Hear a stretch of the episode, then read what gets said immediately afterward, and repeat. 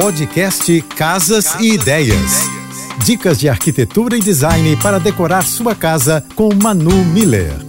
Com as altas temperaturas no nosso país, o ar-condicionado virou um item quase que obrigatório nas residências. Apesar de ser muito útil, o aparelho tem uma estética que não agrada muitas pessoas. E se você também concorda com isso, que tal combinar suas paredes com a cor do seu aparelho? Outra opção seria instalar os ar-condicionados em locais estratégicos, em cima do armário ou na parede atrás do sofá. Vale também camuflar os aparelhos em nichos com marcenaria planejada. E se você escolher essa opção, é preciso ter um fechamento com madeira ripada para o ar circular. Para conhecer meu trabalho, me segue no Insta, arroba Márcia e Manu Millerark.